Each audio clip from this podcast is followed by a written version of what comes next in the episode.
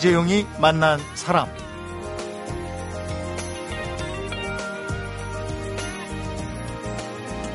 대부분이 농사를 짓던 시절에는요, 음력 2월 초하룻 날에 대보름날 오곡밥과 나물 해먹고 그러듯이 2월밥이라는 걸 해먹었는데, 이 2월밥을 먹은 이유는요, 이제부터 본격적으로 농사지을 채비를 해야 하니까 밥 한 끼 든든히 먹고 나서 농사 일을 시작해라. 이런 뜻이었다고 합니다.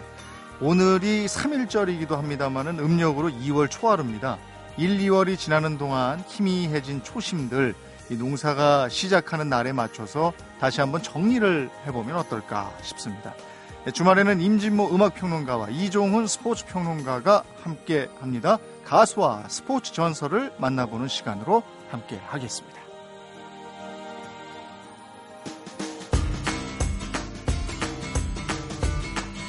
가수를 만나다 임진모 음악 평론가와 함께합니다. 어서 오십시오. 네, 안녕하세요. 네, 해가 바뀌고 참 아무것도 한 거 없는 것 같은데 벌써 3월 되고 막 이렇습니다. 아, 어떻습니까? 3월을 맞는 느낌, 뭐 색다른 느낌 있습니까? 음, 저는 항상 그 많은 게 부족하다 이렇게 생각하면서 살아왔거든요. 네. 근데 그 부족하다는 생각만큼 또 많이 들었던 생각이 저는 후회 같아요. 후회? 예, 항상 후회했어요. 네.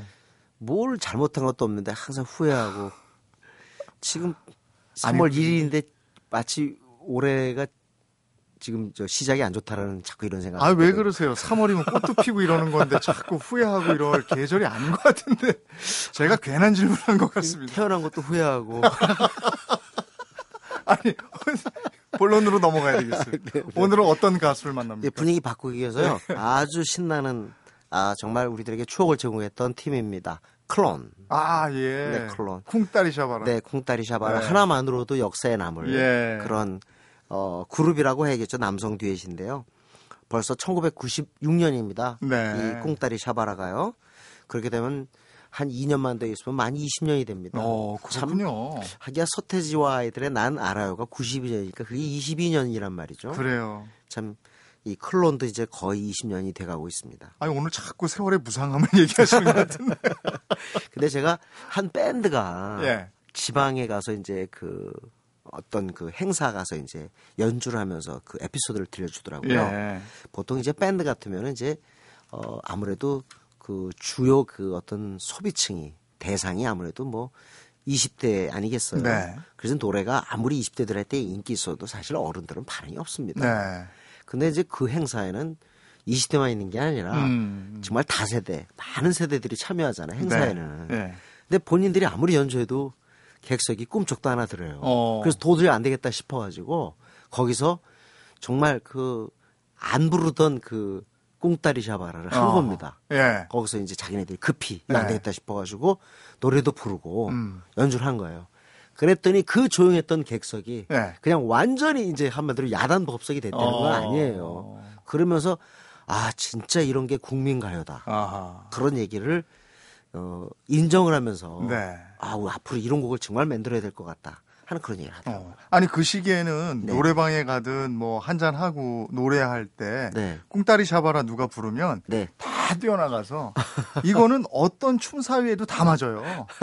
그냥 그냥 이렇게 그 두 손 들고 막 이렇게 오른쪽 왼쪽으로 이렇게 휘젓는 거 있잖아요. 네, 네. 여기에도 맞고 그렇습니다. 헤드뱅에도 맞고. 그러니까 이 곡을 만들어낸 참 당대 프로듀서 김창완 씨는 대단했던 거죠. 예. 어떻게 보면 90년대 우리 음악계에 두 별을 꼽는다면 뭐 이러, 이렇게 얘기하면 좀 싫어할 분도 많이 계시겠지만 어떻게 보면 서태지와 아이들의 서태지와 김창완의 대결이 아니었나 음. 초기는 그렇게 볼 수도 있을 것 같아요. 네. 어쨌든 꽁따리 샤바라 그 다음에 이듬해 도시 탈출 예. 그리고 참 이 앨범 좋았어요. 3집 앨범인데 Funky Tonight, 음. Funky Tonight하고 특히 돌아와.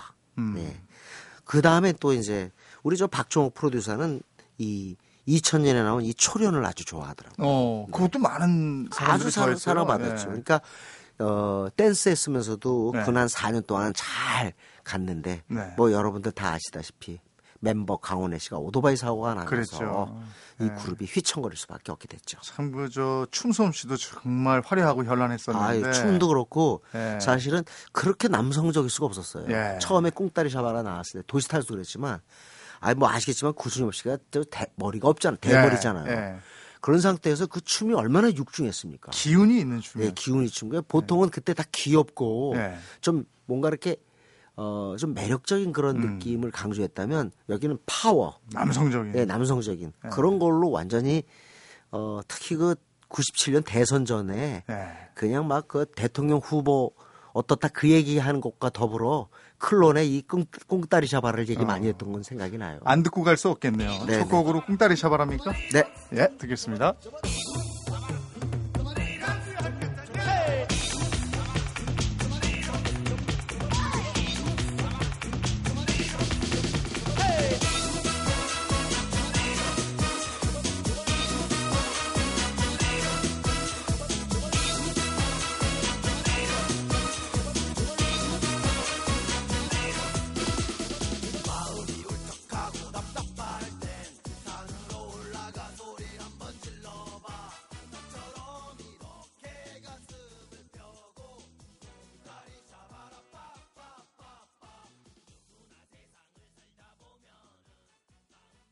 어쨌든 대단했었습니다. 네, 네, 꿍따리 샤바라. 아까 밴드 얘기도 했지만요. 네. 저도 어, 실제 이 경험담인데요. 네.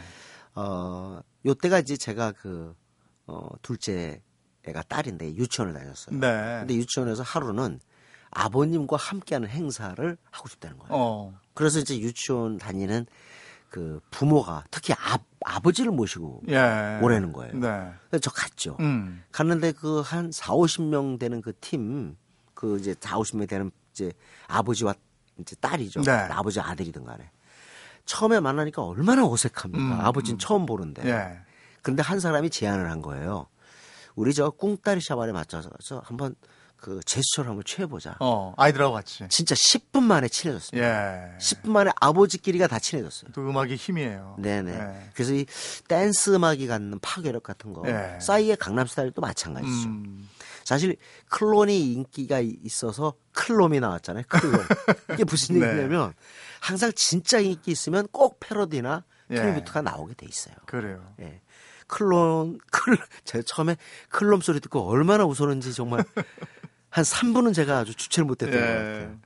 저, 그 염경환이죠, 염경환. 네. 염경환하고 지상렬이 같이 클놈 했는데 클론의 인기가 얼마나 대단했는지 다시 한번 그 제가 아 완전 절감했습니다. 어. 아니 저희 또래들은 뭐 그때도 저 이 노래를 불렀다고 그랬지만 네. 지금도 좀 흐- 기운이 빠지고 흥이 빠졌을 때 네. 누가 나와서 그때 기분으로 꿍따리 샤바라 불러주고 막 이러면 네. 다시 기운이 살아가지고 막 팔짝팔짝 뛰었어요. 네. 그리고 지금 사실은 이게 96년 곡이라고 한다면 꽁따리 샤바라가 거의 18년, 19년 돼가지고 사실 지금 세대 에게는 진짜 옛날 노래입니다. 네. 오래된 곡인데 제목도 모르고 그러는데 일단 이 말맛이 되잖아요. 이 네, 꽁따리 네. 샤바라가. 예. 그렇기 때문에 애들도 일제히 따라하더라고요. 음, 음. 확실히 정말 이 90년대에 난 알아가, 알아요가 있고 보이지 않는 사랑이 있고 네. 그리고 또 어, 핑계가 있고 정말 뭐 잘못된 만남 등등의 또 마법의 성 등의 아주 훌륭한 곡들이 많았지만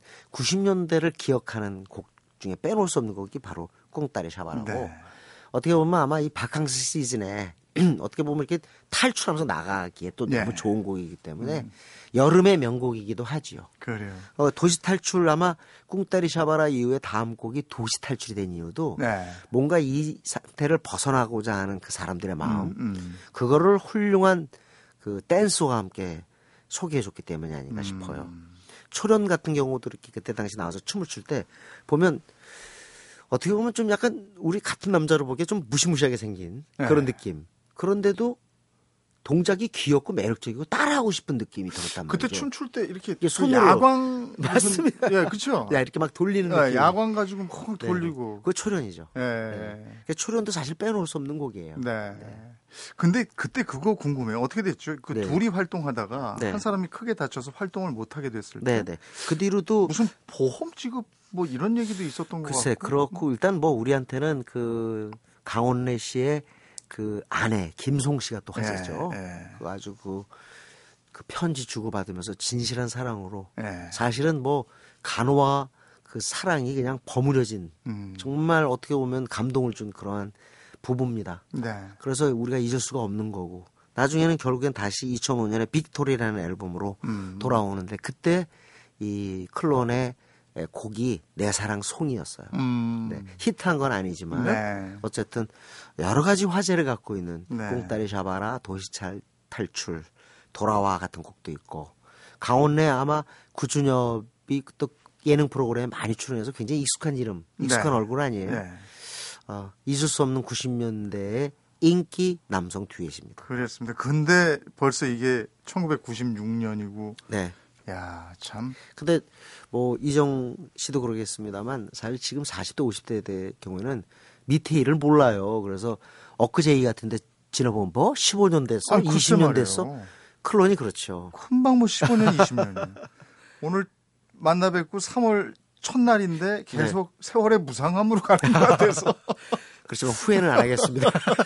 오늘 어떤 노래로 마무리할까요? 어 이거 참 저는 사실은 펑키 투나잇을 듣고 싶은데 네. 우리 박정우 PD는 초련 좋아해서 초련. 이거 네. 듣겠습니다. 예. 아유, 그 춤도 같이 생각이 네네. 바로 납니다. 날 거예요. 이렇게 손을 한번 오른쪽 왼쪽 돌려가면서 예. 하면 재밌습니다. 초련 들으면서 마무리하겠습니다. 고맙습니다. 네, 고맙습니다.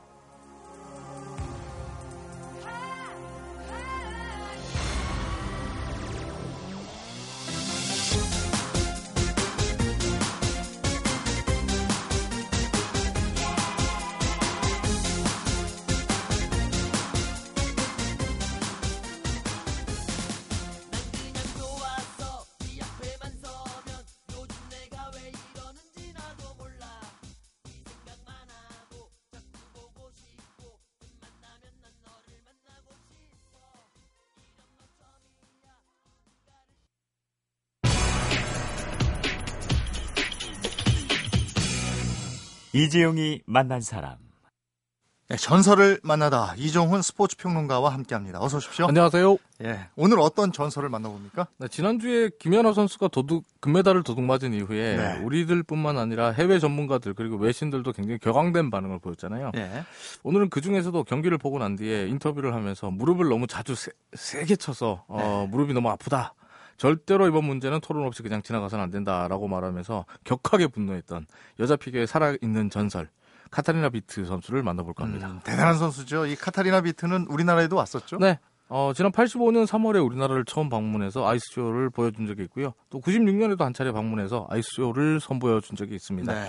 10대 시절 카타리나 비트는 어, 스케이트를 타고 연기하는 게 좋았던 그저 그저 좋았던 이 장난기 많은 소녀였는데요.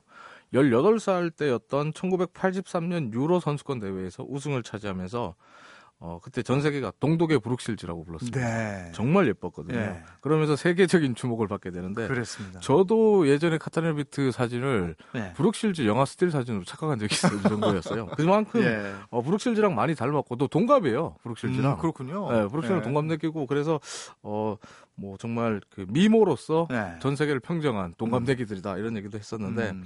이후에 이제 1984년 사라예보 동계 올림픽에서 카타리나 비트가 여자 싱글에서 우승을 차지합니다. 그러면서 카타리나 비트는 정말 빼어난 미모와 뛰어난 연기력, 실력으로 단숨에 세계적인 스타로 떠오르게 되는데 네. 뭐 당연히 전 세계에서 카타리나 비트를 초청하려는 러브콜이 쏟아졌고요. 음. 우리나라도 역시 예외가 아니었고 그래서 85년에 굉장히 이례적이죠. 85년이면 동서 냉전 시대잖아요. 그렇죠. 근데 동독 출신의 카타리나 음. 비트를 초청해서 공연을 연다.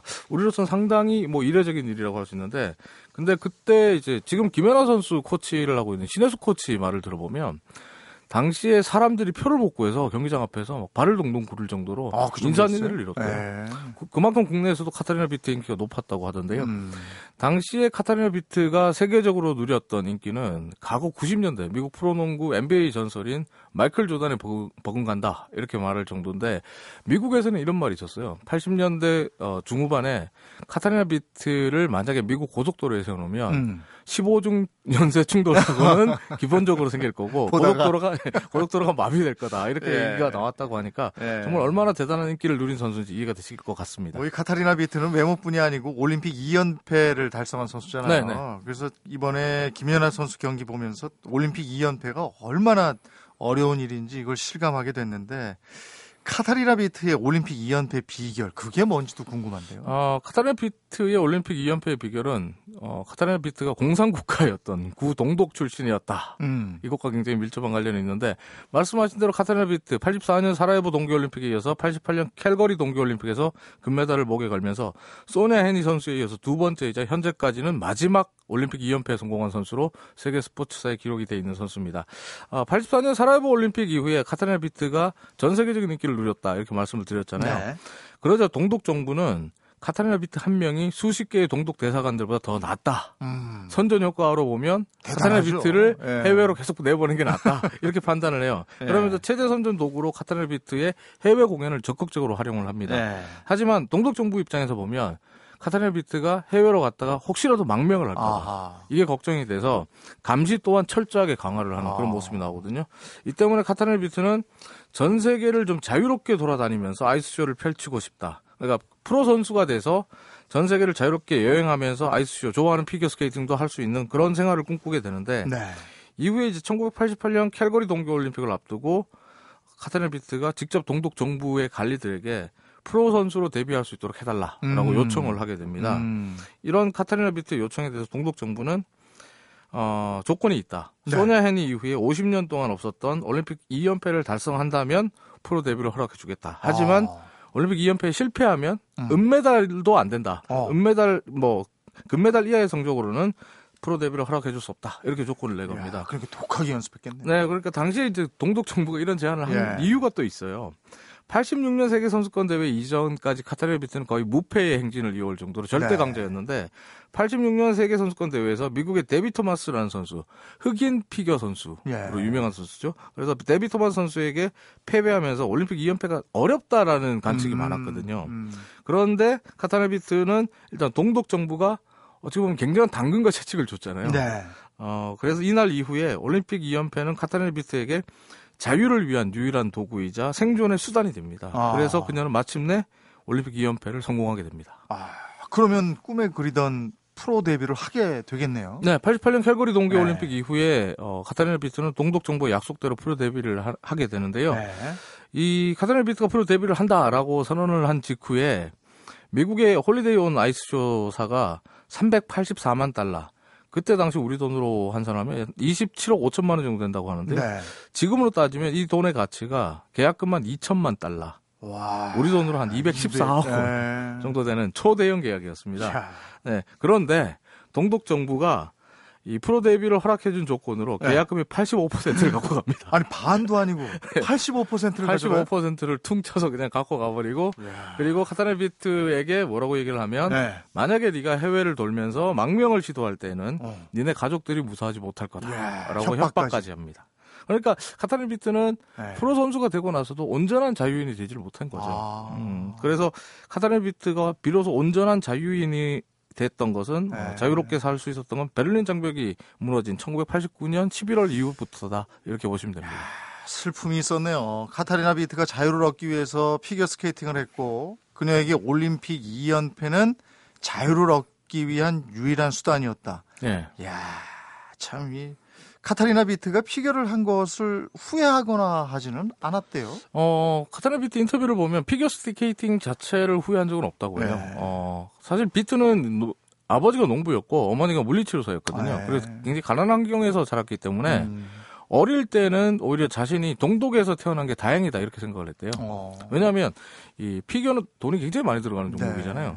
그런데 동독은 사회주의 국가니까 네. 나라에서 다 선수가 해주니까. 재능만 있으면 발탁해서 네. 그냥 나라에서 무료로 모든 훈련비와 뭐 훈련 장비들을 제공하고 지원해 주니까 그건 또 괜찮았네. 예, 선수로서는 그냥 자신은 그냥 걱정 없이 훈련에만 몰두하면 네. 되니까 비트가 7살 때부터 동독에서 피겨 스케이팅 선수로 네. 그러니까 집중적으로 훈련을 받기 시작했는데 주 6일 동안 하루에 7시간씩 훈련했대요. 아. 그래서 훈련, 훈련, 훈련밖에 없었다. 이렇게 얘기를 하는데 그래도 만약에 자기가 미국이나 영국에서 태어났더라면 피겨를 할 수 없었을 거다라는 생각을 하면 오히려 이때가 좋았다. 그 동독. 동독 정부에서 85%를 가져간 건 그동안 투자 투자했던 거 빼간 거네요.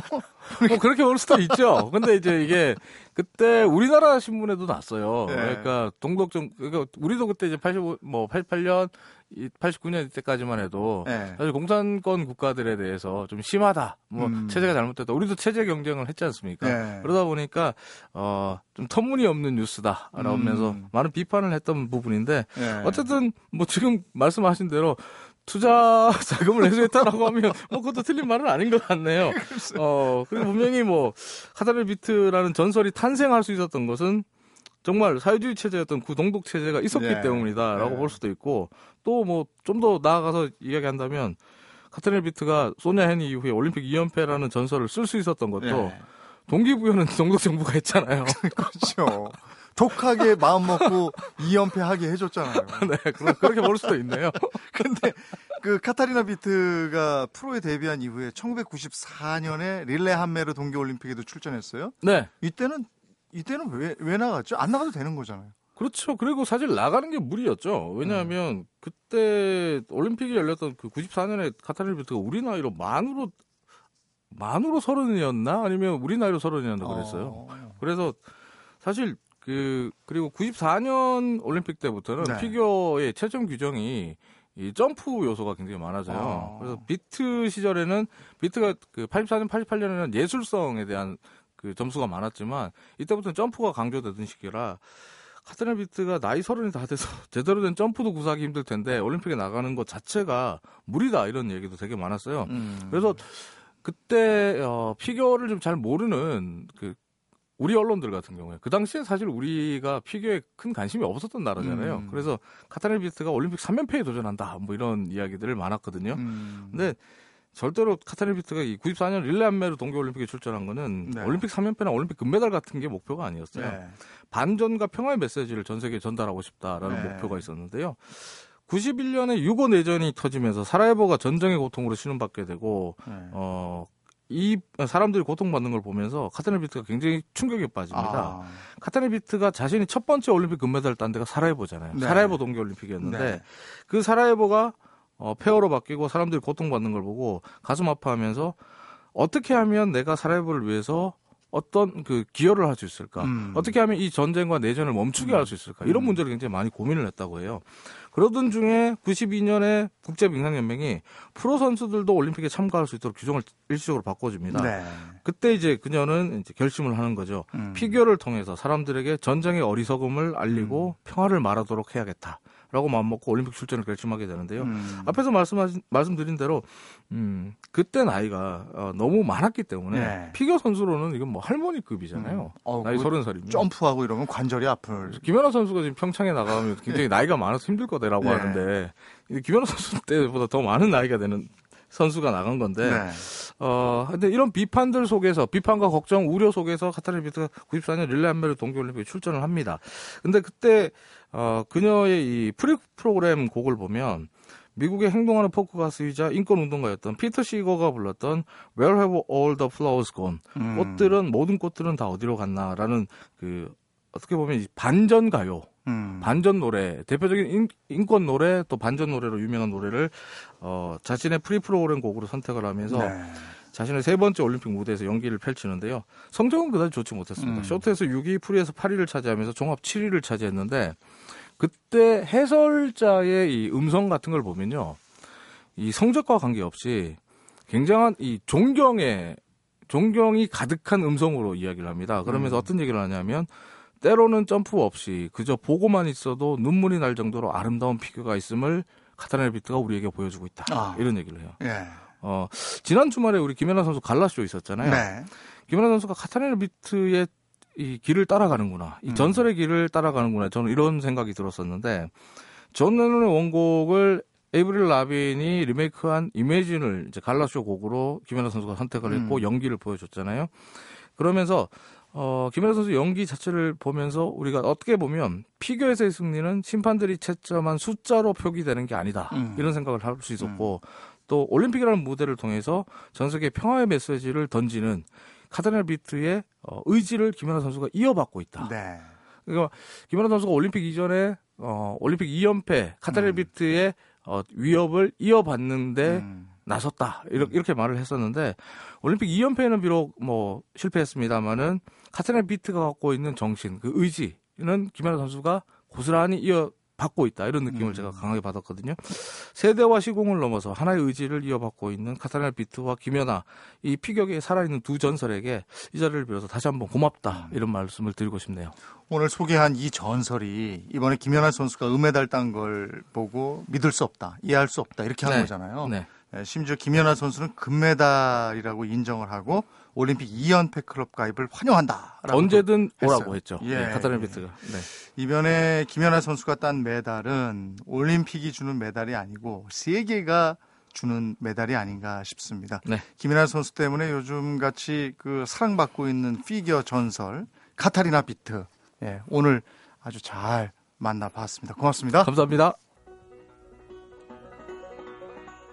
이재용이 만난 사람 오늘은 임진모 음악평론가와 이종훈 스포츠평론가가 전해드리는 가수를 만나다 전설을 만나다로 함께했습니다. 피겨는 점프가 다가 아니다 이렇게 얘기했다고 하죠. 카타리나 비트가 피겨 전설로 이렇게 소개될 수 있는 이면에는 실력과 노력 말고도 보이지 않는 정신력이 태산처럼 버티고 있었네요. 예, 그 어떤 상황에서도 어, 무너지지 않는 그 독한 정신력 이게 또 전설들의 필수 조건이 아닌가 싶습니다. 이재용이 만난 사람 오늘은 피트 시거가 부른 Where Have All the Flowers Gone 들으면서 인사드리겠습니다. 다음 주 월요일에 뵙겠습니다. 고맙습니다.